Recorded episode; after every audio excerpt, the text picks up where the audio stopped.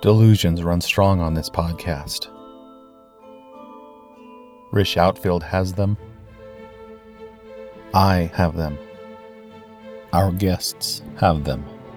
If you listen long enough, you will have delusions too.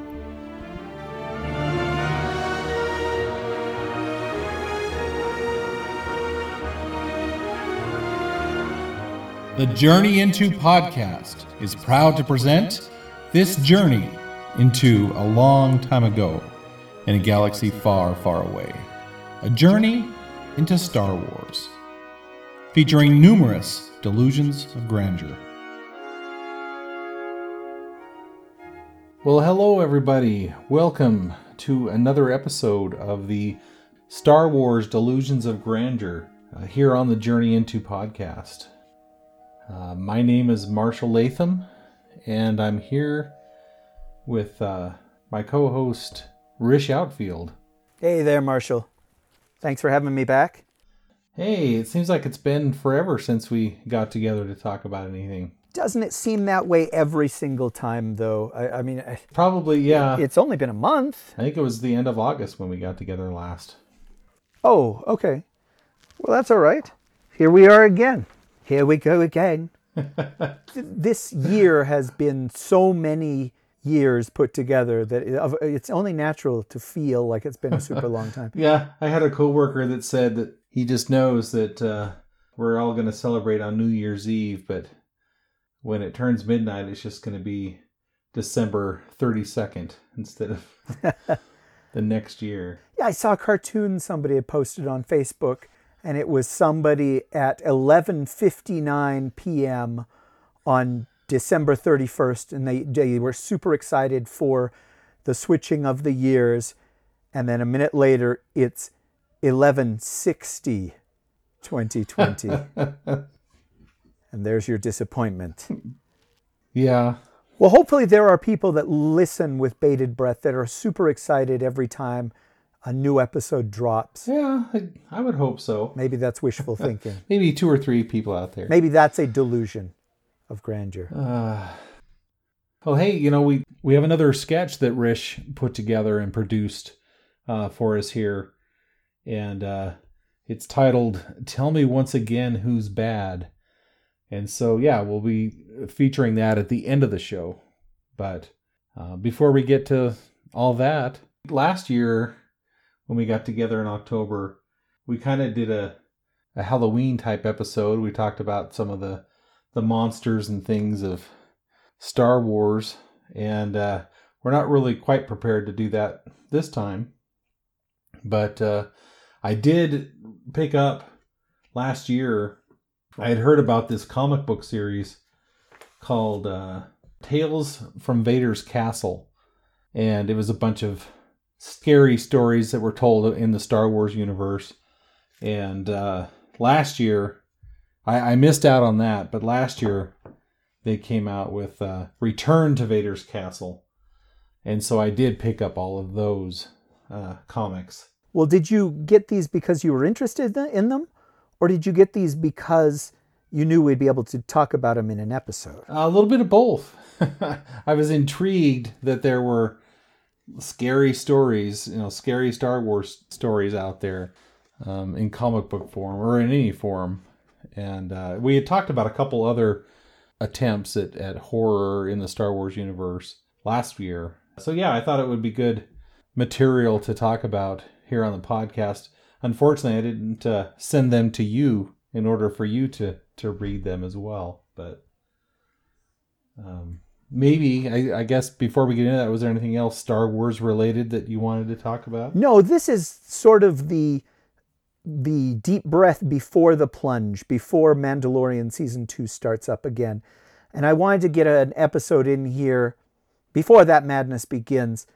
Uh, there is there doesn't seem to be a lot of news going on, but uh, I mean, we can always talk about the toys if you want to talk about the toys. But yeah, I guess we could talk about that. The, the, you know, by the time this episode drops, Mandalorian season two will be right about to start, and stores, toy sections in stores, should be overflowing with Mandalorian figures, uh, and they're not. I have yet to find a Mandalorian action figure in 2020. I mean, they Hasbro should have gone crazy putting these things out. Not to throw them under the bus again, but it's been a year and they know how popular this show is. There's no reason for them not to ship entire cases of this Mandalorian uh, character in all the scales. And yet, for some reason, he's as hard to find as DB Cooper. DB Cooper. There you go. Maybe I dated myself with that reference. As hard to find as the Lindbergh baby.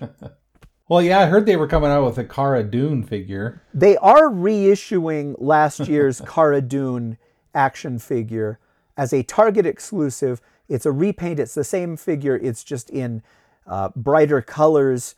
And I fully expect that to be impossible to find just like any Oh, of these. Mandalorian toys have been. I I don't understand their reasoning. I guess we talked about this last year that they sort of took a bath on uh, Rogue One figures and Huh. solo figures, especially, and then they really uh, pulled their punches on the Rise of Skywalker figures. They didn't know if they would end up all going on clearance or not.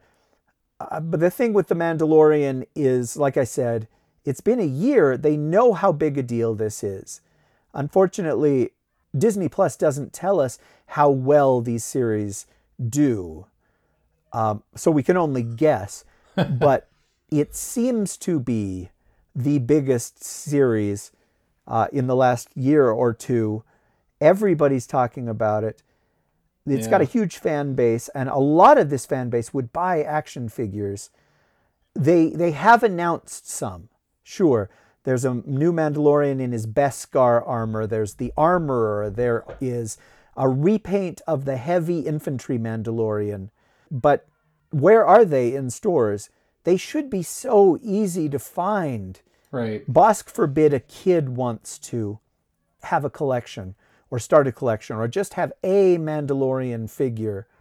I I don't get it. I don't know why they haven't just flooded the market with these. Yeah, you'd think they'd be all stocked up and ready to hit the market, but I don't know what else to tell you there. It's just they paid all this money for the license. They have to pay it again to renew the license. Take advantage, man. You guys yeah, should know by now. you'd think they'd put out like a, a Moff Gideon figure with the dark saber or something like that too. That would be kind of neat. It would. And yet they've not announced Moff Gideon. Um, there, there is a replica of the dark saber, and it's it's not really a, le- a replica, but it's a toy Yeah, like the lightsaber toys, you know, that you spin or swing around and they make a noise. Uh, but it's not Mandalorian branded; it's Clone Wars branded. Uh, maybe historically, the Clone Wars toys sold really, really well, and more so than the sequel movies did, or this this new TV series. But I just I I don't understand. I feel like an adult would buy a dark saber, yet they're they're aiming it toward the kids. I don't know. I sorry about that. I, I I went off the rails just talking about this thing, but I really like the action figures, and if I could find more, I would sell a lot more. yeah, and I guess we did get the the trailer for Mandalorian season two, and it didn't tell us much, but uh, it kind of got me excited to start the new season. I I kind of wanted to start watching season one again and uh, lead up to, and I still can, I guess. I did watch the first episode again of Mandalorian season one. It was kind of neat to go back. So are there ten episodes, right, of the season one? I think there's only eight episodes. So I had watched the first episode, and uh, it was kind of fun to go back and watch that, knowing you know what the season would had in mind. Where last year when I watched it, you know, I didn't. I was just checking it out for the first time and getting a read on who the Mandalorian was and what this, you know, what was different and uh, how it tied into the rest of the universe and things like that. But now, going back and just watching it, it was kind of neat to see knowing what's coming up. So yeah, I'd like to watch the rest of those before season two starts. I would too. I'll see if I can get the kids my nephews to watch it with me, and if we People can, keep talking about having watch parties and things like that, but I've never known how to set something like that up. I don't know. I, I, I know I harped all about this last year, but uh, Disney could have made a couple million dollars if they had decided we're going to theatrically release uh, the first couple episodes of Mandalorian Yeah. ahead of when they drop on Disney Plus. I would have gone, I would have driven really, really far to see it that way. Even if we're in theaters with masks on, with nobody on either side of us selling them at 25 or 30% capacity. I guess before I mentioned it, had you heard about these these uh, comics, the Tales from Vader's Castle and Return to Vader's Castle? Just from you, just from when we did that episode, was it two years ago? They, they're, they're put out by Marvel, right? They're not actually. I thought they were, but when I uh, got them, they're uh, actually IDW Ah. comics, which I didn't. I guess I knew that there was an IDW comics, but I didn't know that Disney had anybody other than Marvel doing them. Um, but I guess these are Star Wars adventure comic books, and uh, so they're a little bit more geared toward a younger audience. And I wasn't aware of that either. but they were still enjoyable to read and kind of fun to go through. I, I haven't read, like I said, the first series of books. And I was kind of interested in that because there's an Ewok story in there, and I didn't know how dark they got with the Ewoks. well, how, how um, dark can you go with Ewoks? well, I guess, you know, they were going to cook up Luke and, and Han there for dinner, so that would be an interesting take. But having them eat some of their, some people that came to Endor. But yeah, I don't know if they went that far, or if they went more the mystical, you know, similar to like the uh, cartoon or whatever of the Ewoks. I don't know what they did there. Um, but the thing I liked about these is the framing device. You know, it's very much like a um, crypt keeper, tales from the crypt kind of thing, where instead of the crypt keeper, you have Darth Vader's servant, and I always forget his oh Vene or Venei or something like that. It's V A N E E with the accent on the last E. And we've seen him. We saw him in Rogues Rogue One. Um, he was the servant that went and uh, fetched uh, Darth Vader out of his meditation when Orson Krennic came to visit. And I don't, I don't know if we've seen him other than that. That's the, the thing that stood out to me was where we've seen him. But it's it's him, and he's he, at least in this second series, he has a a captive that he's torturing, and while he's torturing him, he's telling him these stories. so that's kind of a fun plot device, you know. So it every comic starts with him talking to this person, and there's kind of a little bit of intrigue with that, where the captive escapes and he has to go find him, and uh, that kind of thing. But that's just kind of the peripheral of them. But each each comic book has its own little tale, and some are better than others. But I guess um, I'll probably save uh, what I thought the best one for for last. Uh, but the first number one comic is um, called the Horned Devil, and it starts out there's there's these four younger characters that are dumped onto a planet um, of Lotho Man- Minor. There's this robot captain of a of a ship, and he dumps them on there, and pretty much says if they survive the night, then they can join his crew.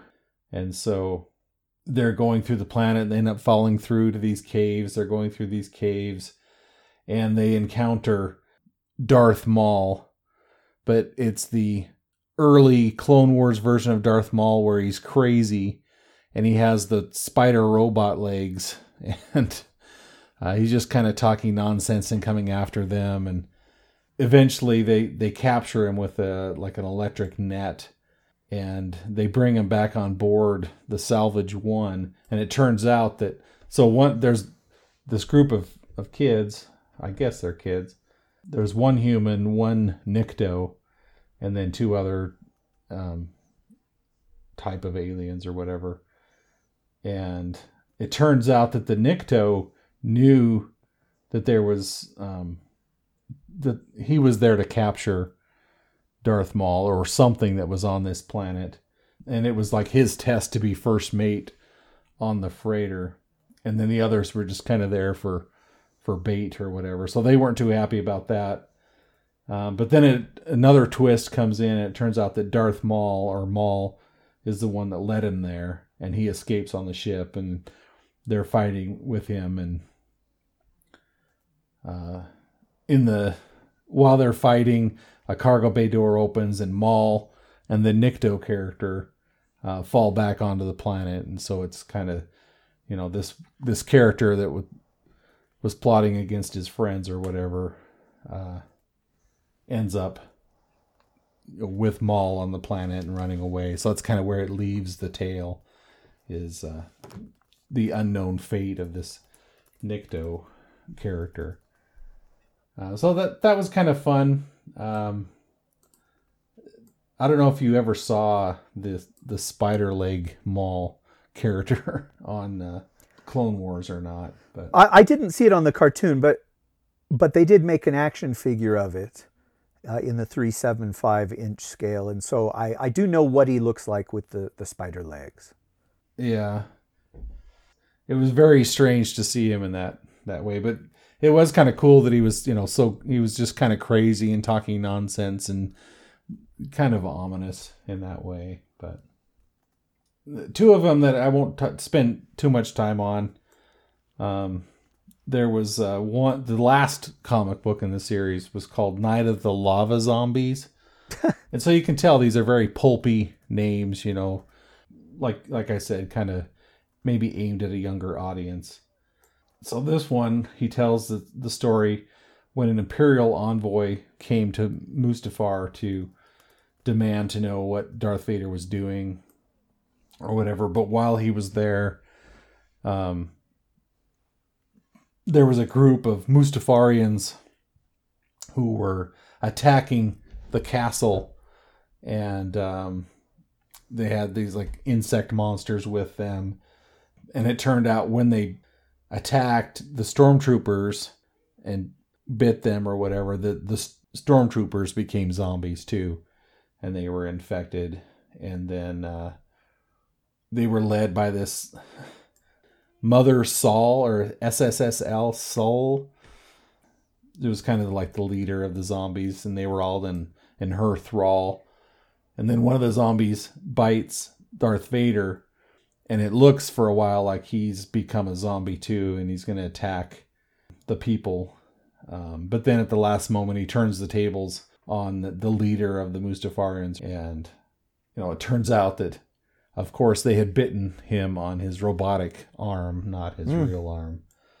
And then uh, he takes over the leader of the zombies, and he and then through his will, she demands that the zombies drag her into the lava pit. And so you you know you hear her screams and stuff like that. And I guess the endings of these are kind of ominous or whatever, where uh, like I said, it, it's kind of a Tales of the Crypt ironic ending kind of thing, or at least you know you, you picture the horror that's going on, but it doesn't go out of its way to show the horror of what's going on. But that was probably the weakest one to me.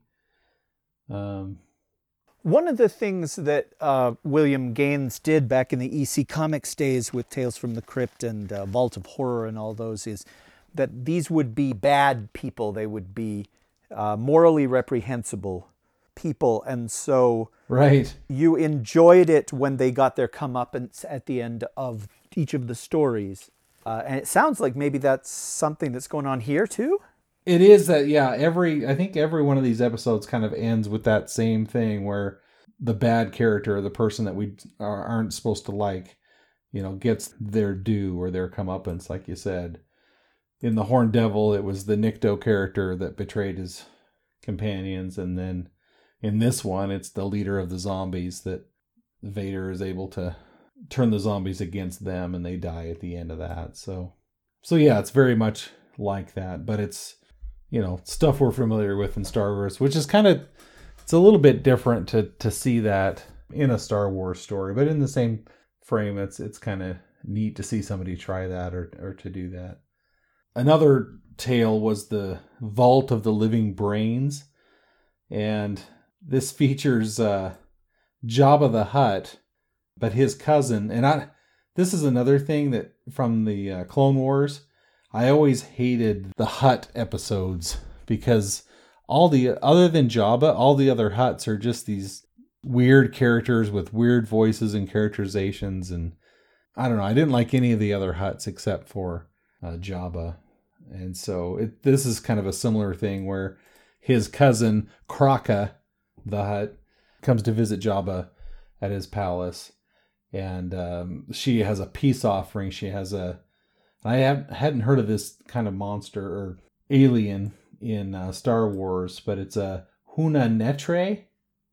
It's just this big thing with these huge tusks that come up from the bottom of his of its mouth, and it's just this big beast type monster.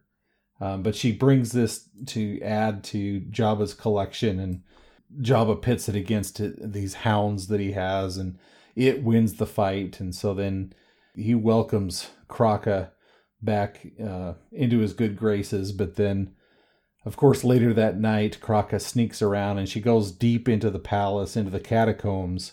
And apparently, um, the palace used to be owned by these uh, B'omarr monks.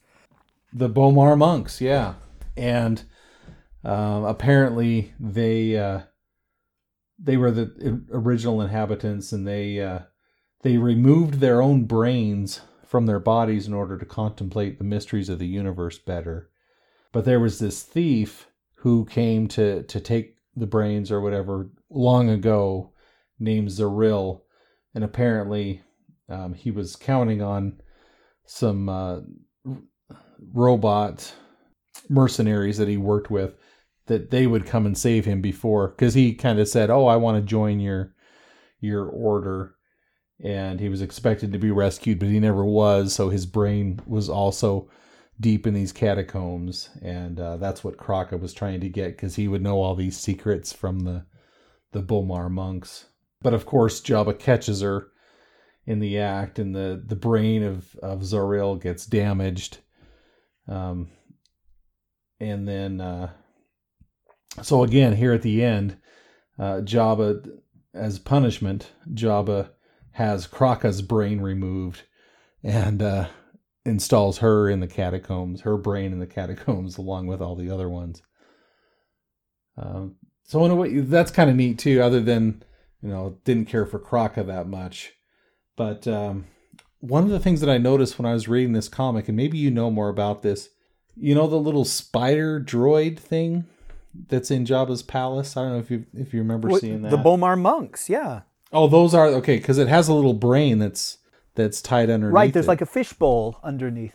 Yeah, I never noticed that until I was reading this comic. I guess I just thought it was a little spider droid, but I didn't know the history of the the B'omarr monks or anything like that. But the the little spider robot brought its little thing out to remove Kraka's brain to add to the catacombs. So I thought that was kind of neat. I, I didn't know anything about that, but did you? So you just learned that by reading stuff on it? Well, or? yeah, they they talked about them in that anthology book, The Tales from Jabba's Palace from the 90s. Oh, okay, that's where you got it from. And gotcha. then they did make an action figure of it.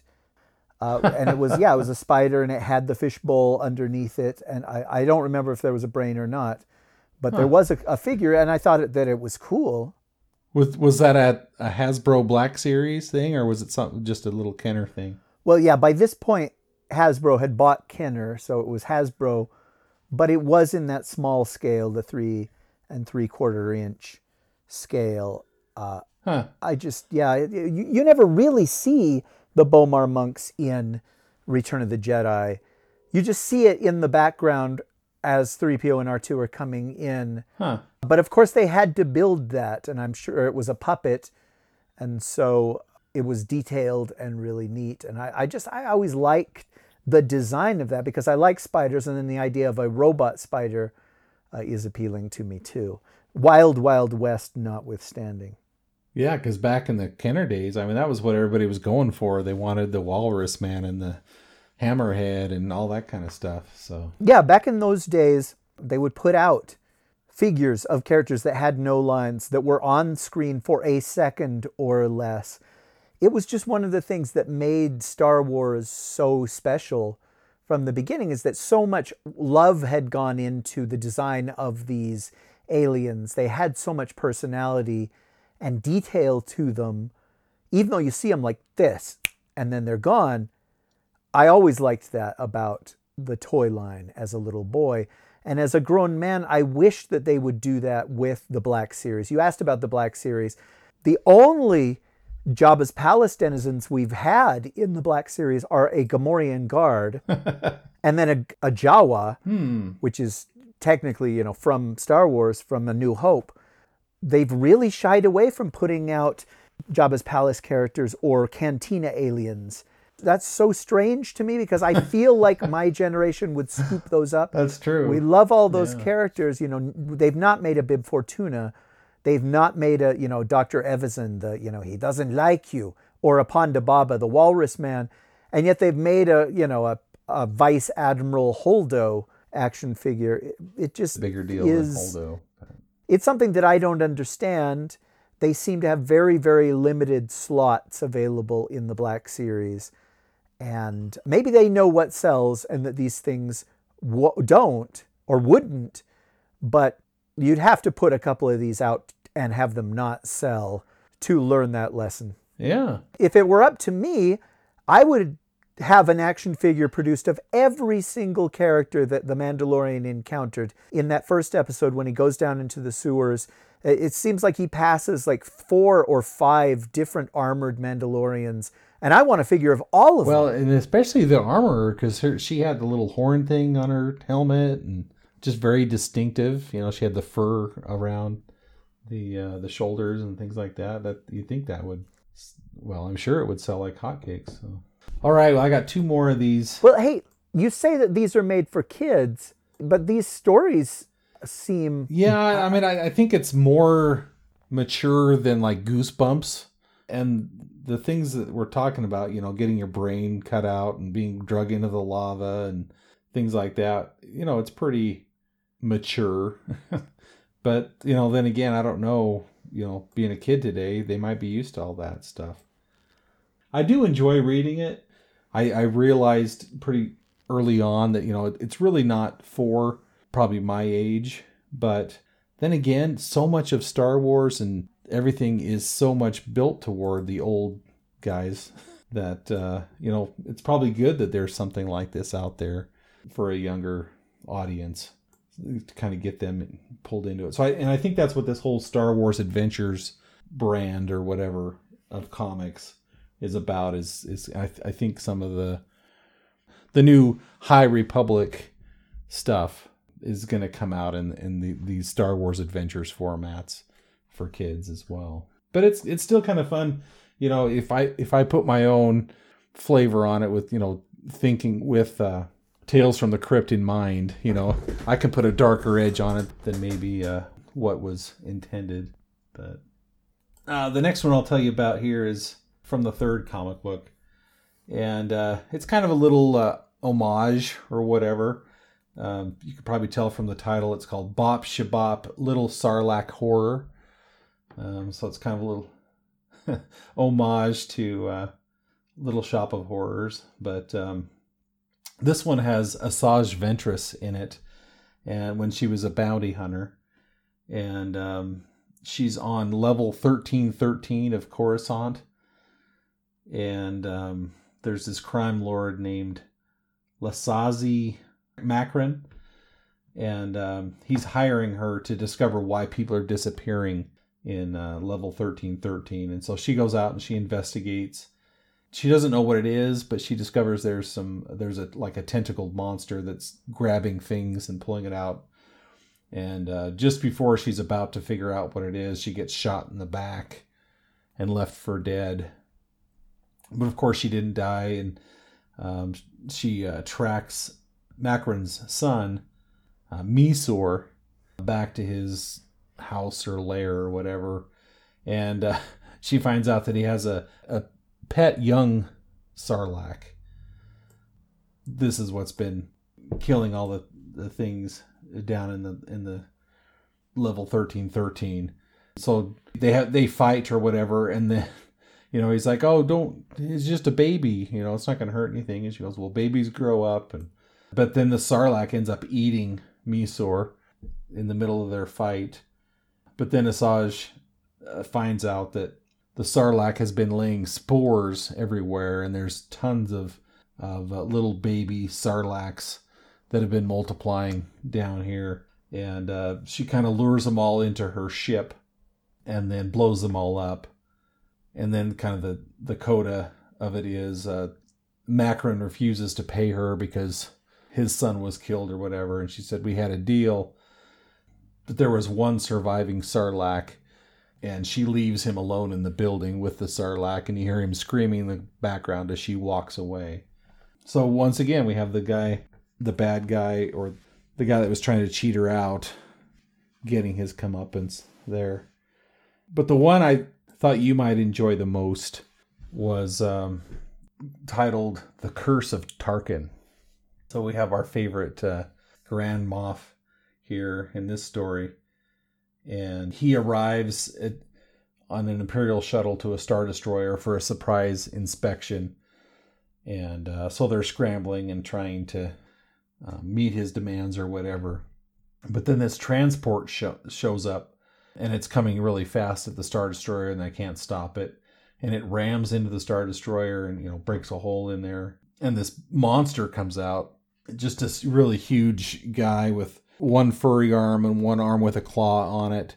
And then um, I always forget the name of the race. Like in Phantom Menace, where uh, the Chancellor had two different uh, advisors or whatever, and one of them had the he was blue and he had the horns that kind of hang down below.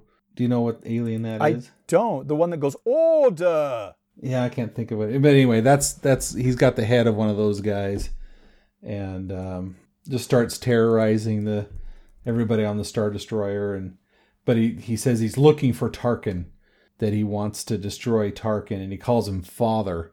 And so basically, what we have is a Star Wars version of Frankenstein's monster that we find out that as part of an experiment that Tarkin was overseeing, probably the part of the Tarkin initiative, you know, where we get triple zero and and uh huh, can't Seems like it was BT1 or something like that. B, yeah, BT one from the Doctor Aphra and Darth Vader comic. It's probably a similar thing here where he was experimenting on, you know, building a monster kind of thing. But yeah, it's very reminiscent of Frankenstein where he's calling him father and wants to destroy him and says, "You made me, don't you take pride in your work?" kind of thing.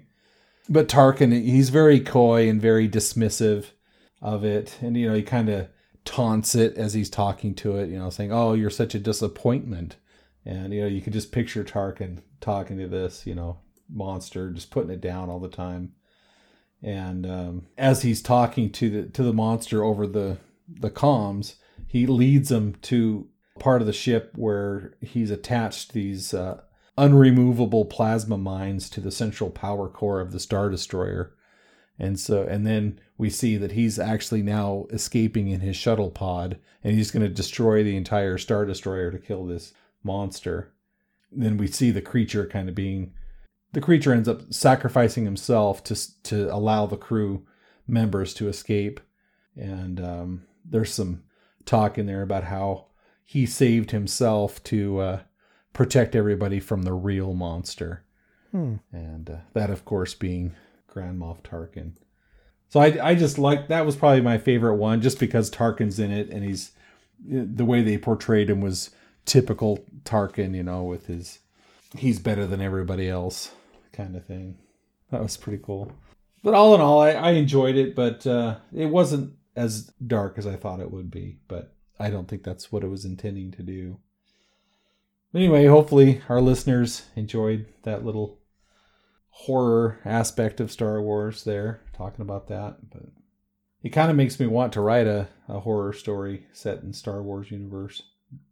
I probably said that last year though too. Nothing's stopping you. Yeah.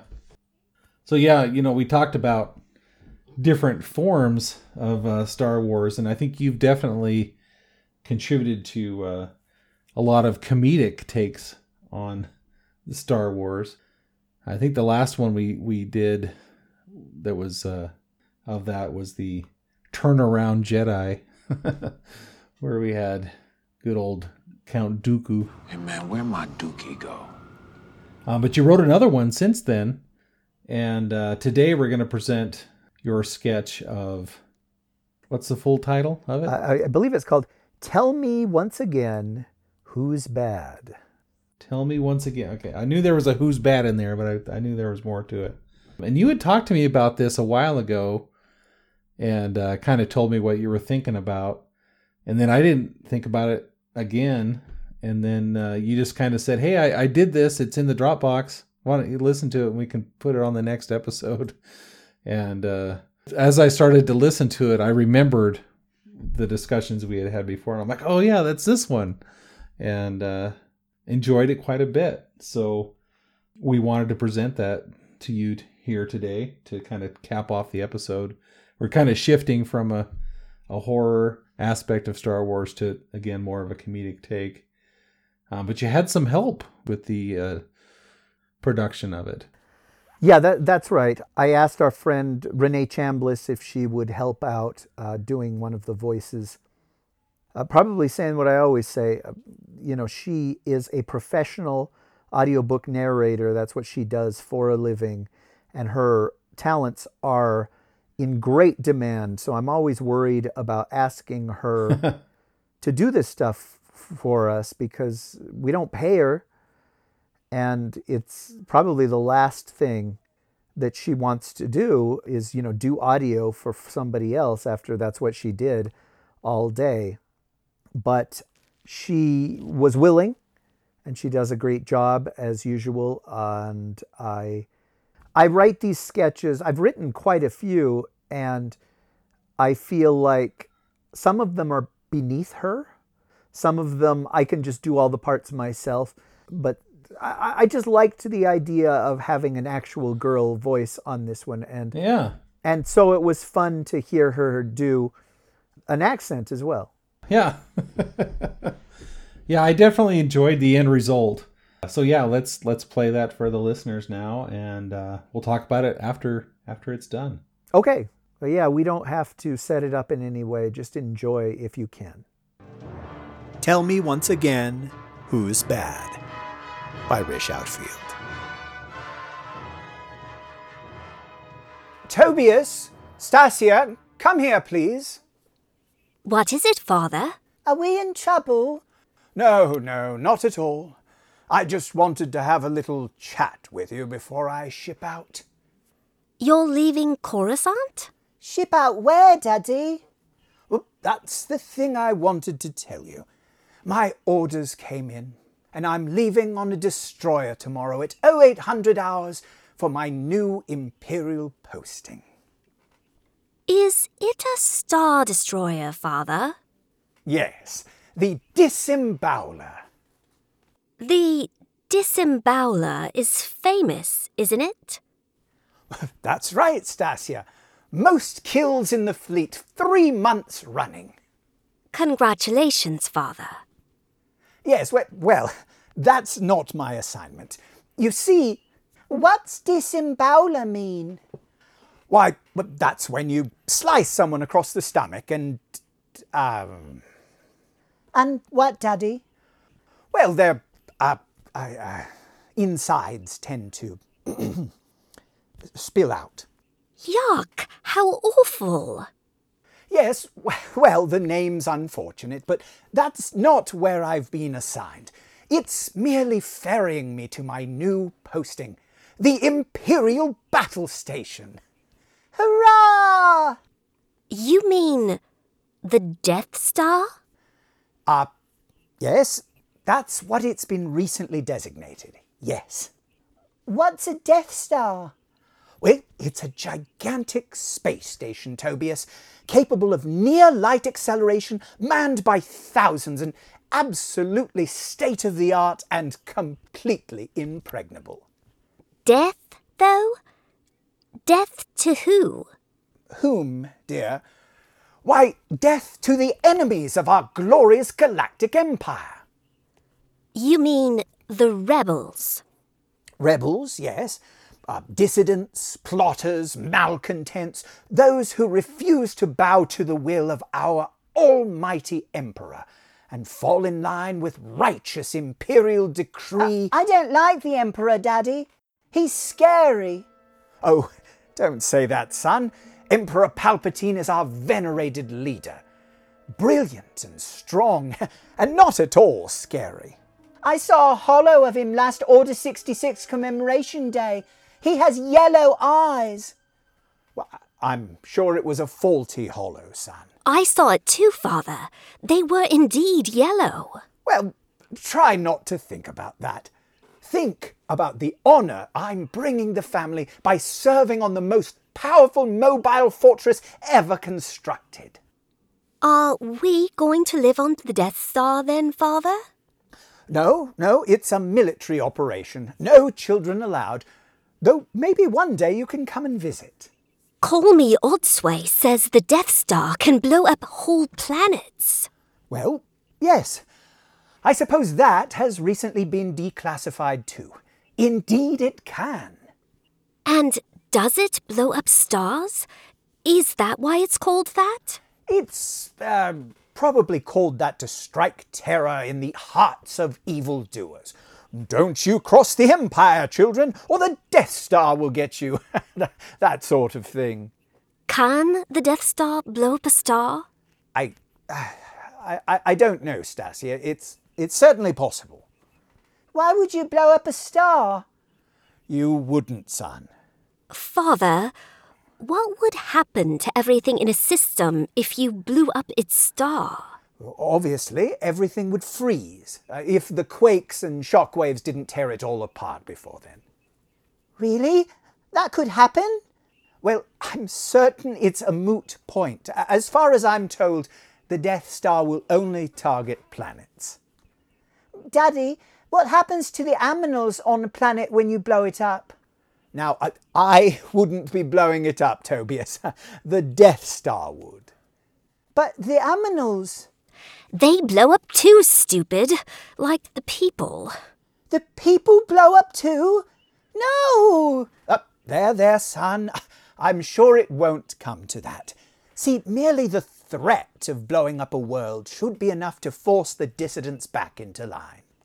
What's a dissident again? Someone who doesn't agree with us, with the Empire.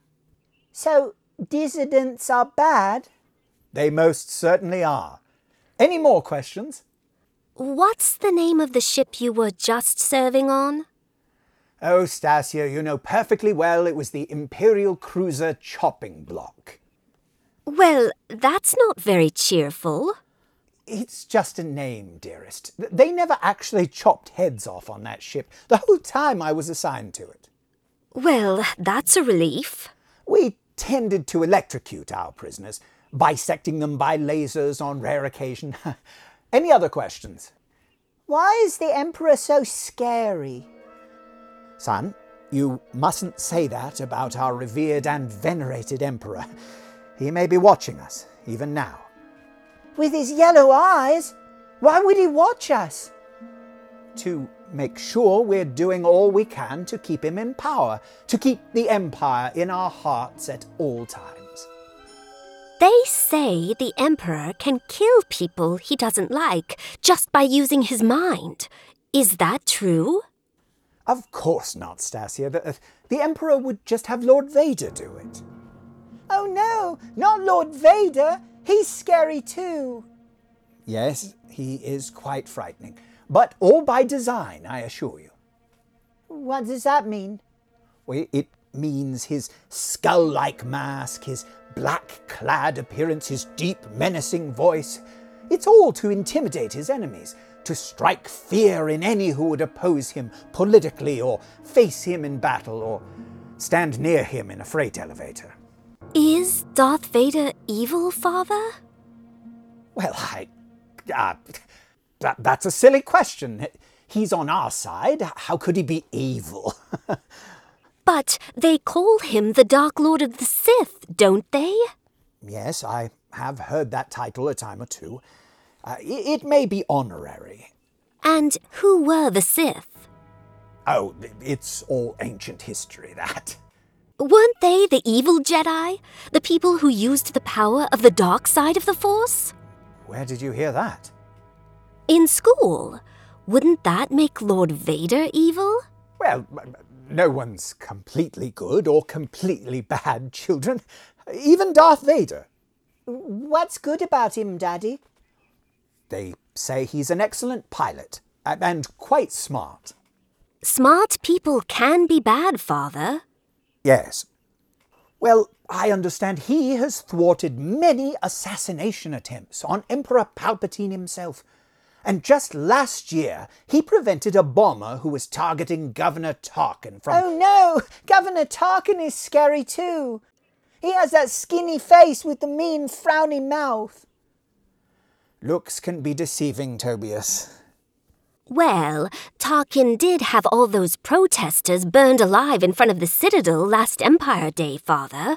We saw it on the holos. He even laughed about it, said the fires were a bright point in an otherwise cloudy day. Well, Moff Tarkin's an acquired taste, Stasia. He laughed, Father. I must not say anything against Tarkin, children. Uh, uh, Grand Moff Tarkin, that is. I'll be working for him on the Death's. Uh, the battle, the, the, the space station. Father? Is the Empire bad? Goodness, no, Stasia. The, the Empire is all about order, uh, peace, and order. And doing things the right way. It's the rebellion that's bad. Do they kill people with their minds, Daddy?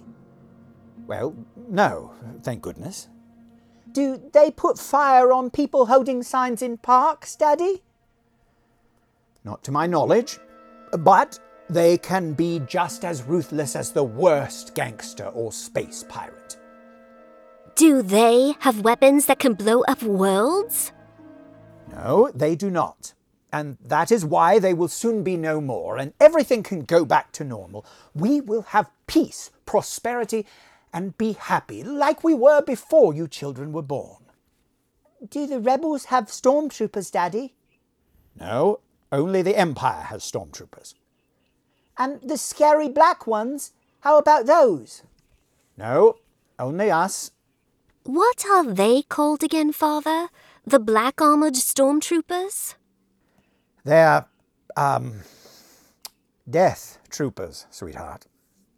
And the rebels don't have those? Listen, children, the rebels are a small, poorly organized group with hardly any resources. They're not going to be able to train elite cadres of personal assassins. A lot of them are farmers and teachers and medics and mere factory workers. And these are our enemies, Father? Well, good talk, children. Now I'll go pack my things. Just think, when next you see me, you'll have to address me as Chief. Chief what? Well, uh, Chief Daddy will do fine. No, he's right, Father. What is your new position going to be on the Death Star? Well, I uh, will be chief torturer on the battle station, starting Monday. I'm sorry. Chief, what? Torturer. it's hard to say with this accent. And who will you be torturing, Father? Oh, criminals, enemy aliens, terrorists, various rogues and ne'er do wells, probably spies and traitors. Not Imperials, if that's what you were worrying about. But no women, though, right, Father? Well, yes, there, there are female spies and traitors too. Really? Yes, loads of them, I imagine. But no children, then, right? Well, I I was told there would be the occasional child I'd have to work over with my equipment and my interrogation devices. but always for a good cause. Like what? Well, for example, uh, if the child's parents won't cooperate or give us the information we need. We've been known to break a few kiddie sized fingers from time to time. Oh, father. I'm sure it would be a rare occurrence, sweetheart. And droids, Daddy? Oh, yes, scads of torture droids will be under my command. The latest styles and designs, brutal things, unfeeling and quite incapable of. No, Daddy. Will you be torturing droids? Um, yes, quite often, in fact. Sometimes just to keep my techniques sharp and the equipment calibrated. Daddy, no! Well, I'm sorry, but droids are not people, son. They're not living beings with rights or privileges. They're even lower than slaves. Father, about the slaves. What about them? What is the Empire's policy on slavery? Well, it uh, varies from species to species. Is the Empire against it? Oh, well, oftentimes a species doesn't have inherent freedom. Th- That sort of thing must be earned. Meaning what? Meaning, yes, there are some aliens that were born lesser, and it's only natural to buy and sell them as slaves. But not human beings, though. Not human beings. Right. Uh, With rare exception. Do the rebels. Oh, Tobias, enough with the questions. The rebels are made up of all colors and shapes and sizes. It's part of what makes them inferior to us. I don't understand. Me neither. Listen, we, the Empire, pride ourselves on our heritage, on our unity, on the beauty and purity of our ancestry. You see? No. No. Just look at it this way. The rebels may well have some rather monstrous, frightening aliens on their side, with big eyes or sharp teeth. But the Empire doesn't employ frightening aliens. We enslave them. Of course. Or sometimes exterminate them. Once again, making the galaxy a better place for everyone. For your generation, children. What does exterminate. Kill, Toby. It means kill. Daddy, are we the bad guys? Of course not. What a silly question. Are you a bad guy? That. That's something you can learn for yourself. About yourself. When you wear this officer's uniform and proudly serve the Galactic Empire. Oh, I don't want to be an officer. I'm going to be a droid programmer and repairman. And I'm going to be a public relations agent. Well, perhaps we are the bad guys after all. Good day, children.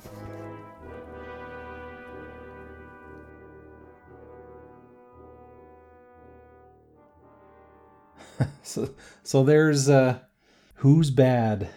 I always forget. What is it again? It's tell me once again who's bad. Okay. Yeah, that that, that was pretty fun. I, I really liked the the characterization of the kids and the dad kind of being befuddled and how to answer some of their questions. Just a lot of it was a lot of fun. I enjoyed that. Well, yeah, what was yeah. your Oh, you were asking the exact same thing I was about to explain.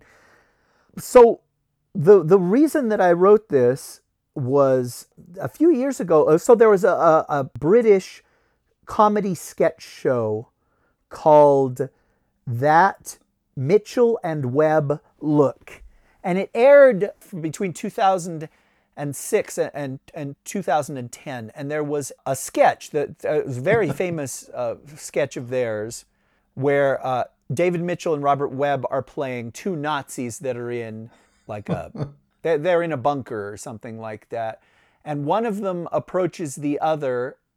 I I, I just noticed I was looking at your uniform and, and you have a skull on your cap and a skull on your lapel. And he's like, yes, yes, we have skulls on there. And it's like, why? Why a skull? Is it possible we're the baddies? It's, it's funny because they talk about uh, perhaps they're the skulls of our enemies, huh? Anyway, I'm not doing it justice. It, it was a funny sketch and it stayed with me all these years later. And so I, jumping off of that, I, I did something a little bit similar here in the uh, Star Wars universe. There it is. And, and you know, I read that book, the Inferno Squadron book, where there were the characters that were Imperials, sort of an Imperial uh, special unit, and they, the whole story was told from their point of view. I I fully expected in that book for the Imperial characters to discover that the Empire is bad and for them to blow their mission or defect over to the rebels. And they never do. They finish out the book fully committed to the Imperial cause. And that to me was really surprising and, and brave in a way. Uh, yeah, that's that's pretty cool. I guess you know when you look at it, you wonder, you know, does anybody think that the Empire is, is the hero uh, when you see all this evidence otherwise? And uh, yeah, you just point that out pretty well from the kids' point of view, and they're just kind of like, "Daddy." You did it too. when I was recording this with Renee, afterward she said, You know, this feels really timely. This feels like you're talking about something else. Else. Else. Else. And that hadn't occurred to me. Honestly, it was just me trying to find amusing things like, you know, uh, somebody who's a torturer on board the Death Star. Uh, that's their job. And but she's right. When you look at it through what's going on in the world in politics today, it does seem a little bit on the nose. It does seem topical. And there are these characters, the, sorry, not characters, but real people who can shrug off, they can wave off whatever evil that they are doing and still hold their heads up high and say, I am part of the good guys. I, and, and so that's what I wanted to do with this character. He is, he's sort of blustery and he's fully committed to the Imperials. and, you know, just the idea of he has no compunction torturing children because they're bad, you know. And droids. They, uh, I don't know if the story, if the, the sketch is funny or if maybe it's a little too dark. But I, I went ahead and I did it, and uh, I had Renee. I said, okay, this is the accent, this is the voice I'm going to be doing for the father. Will you do something similar for the daughter? And she was up to it, of course. She did a good job. you know, he's got these precocious children, and they have these questions, and every question that he asks makes them uh, a little bit more doubtful, I think, about the morality of their father. And so uh, I, I just, that's how I wrote it. I, I, I liked his stammering and his having an answer for everything. Yeah, he he sees it as they just don't understand. You know that they'll grow up someday and they'll realize what's really at stake here or whatever. Well done, sir. That was very good. Anyway, I I just came up with the idea recently, and I sat down and wrote it, and I so so here it is. You know, we got it in as quickly as we possibly could, and that's that's cool. Yeah, it seems like you're you're getting one out every month almost now. I I need to do something to contribute here to the podcast. I, I al- always have ideas for sketches or stories. Uh, Right. every single day, I will have another idea, and I don't get to all of them.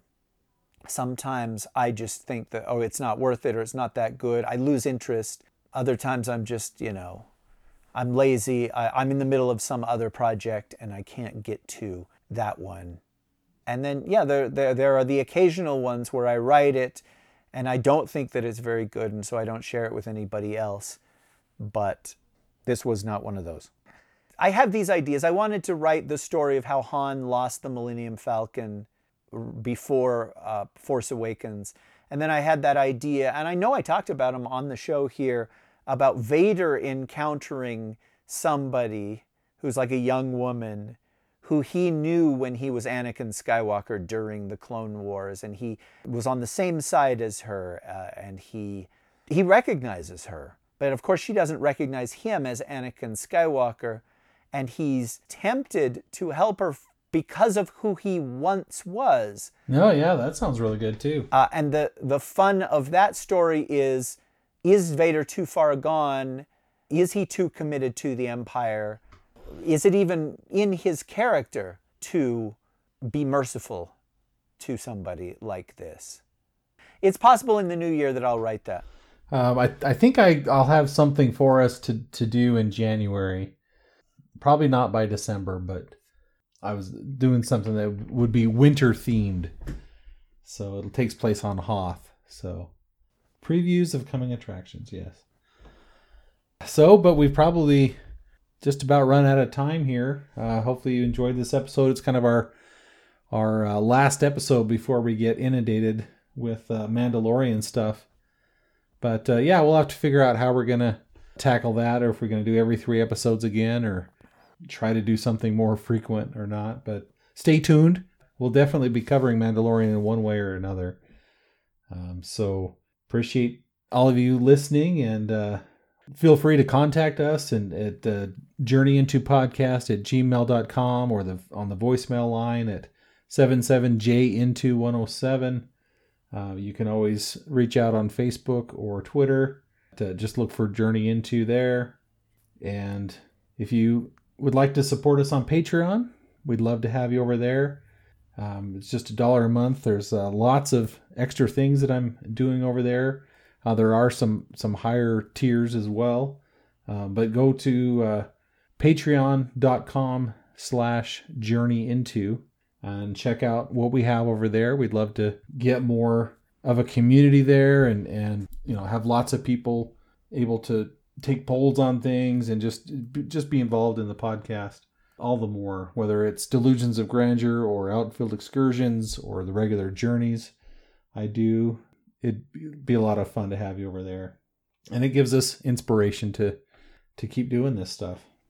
Yeah, see, I don't know how how big your listenership is, but I imagine that it takes a fairly big jump once new content starts. Once Mandalorian starts up again, people will be curious to hear us talk about it. Yeah. I- I- maybe not.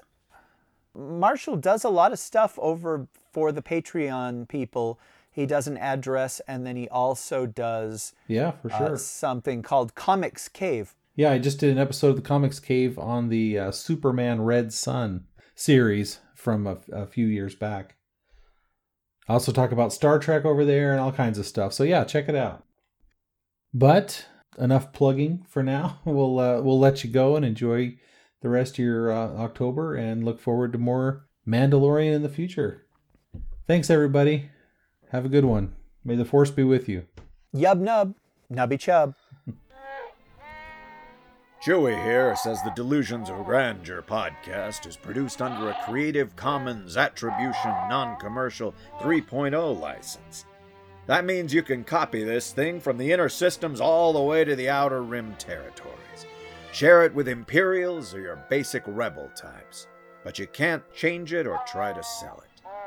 If you're in it for the money, you'll have to deal with Chewbacca Wookiees are known to pull listeners' ears out of their sockets when they misuse. Hey, it was the chair. I don't care what you smell.